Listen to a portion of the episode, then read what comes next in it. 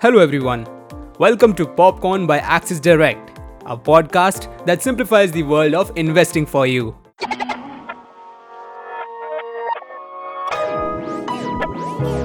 Popcorn.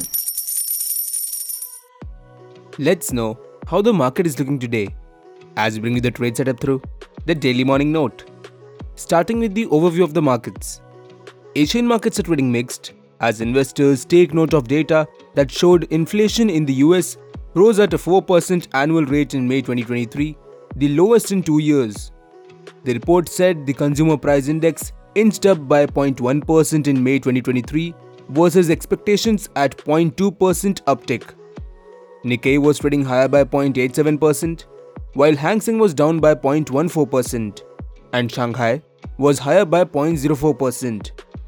Indian indices are expected to open higher. SGX Nifty is trading higher by 0.28%. Nifty opened with an upward gap and remained in the positive terrain throughout the day. On 13 June, Nifty closed at 18,716 with the gain of 115 points. Moving ahead, here are the technical picks for the day. DLF Limited with above at 504, stop loss at 499 and target price between 510 to 515.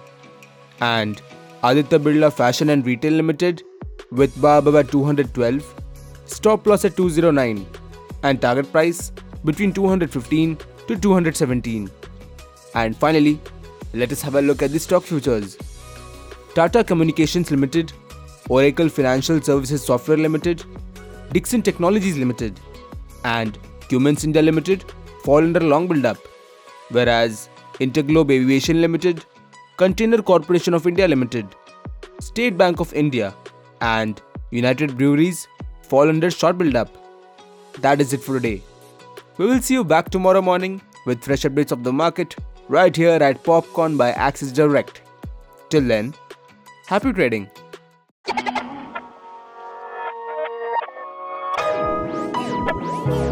Popcorn. Stay on top of your investments with Axis Direct.